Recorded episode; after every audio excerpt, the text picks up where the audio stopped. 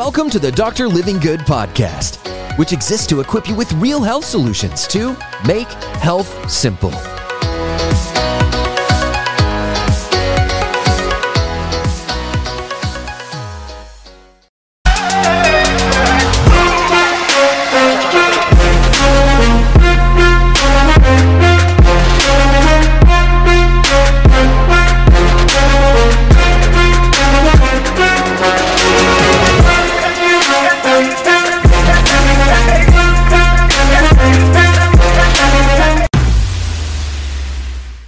Hernias, here's your real health solutions for a hernia, whether it's umbilical or inguinal uh, is common, especially um, people as we get older and age and we stress out those uh, areas and those ligaments uh, and those tendons in those areas where they can get weak, too much strain on them, and things can go wrong and, and things, tissue can start popping through. Um, they can get very uncomfortable. And so you may want to get an evaluation with this uh, with a, uh, a medical doctor just to evaluate to make sure everything is safe and it's not pinching or cutting off any blood flow or any organs. But there's definitely things you can do to prevent these from happening and things that you can do to try to uh, counteract it. You know, number one is to have braces. Uh, there are simple braces now that will hold an umbilical hernia in so the body has time to heal and repair it uh, so it's not pushing against and straining uh, as well for the inguinals. So you may look into bracing. I can give you links for that below.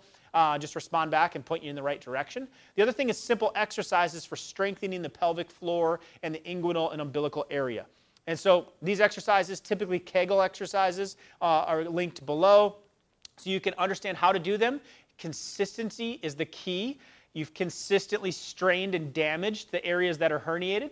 You got to consistently repair the areas to undo the damage. So this takes time. You have to give it time.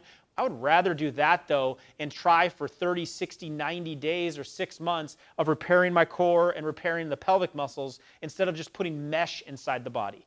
When you put a foreign substance in your body, there's risks, there's consequences, there's toxicity that come along with it. So, to ensure that, that you're not putting yourself at that risk, then do everything you can to pursue a real health solution so that your body can do the healing the way it was designed to. So, there's your steps. Comment below if you need more support uh, with that for hernias and getting them repaired naturally and avoiding them altogether so you don't have to go through the drugs and the surgeries.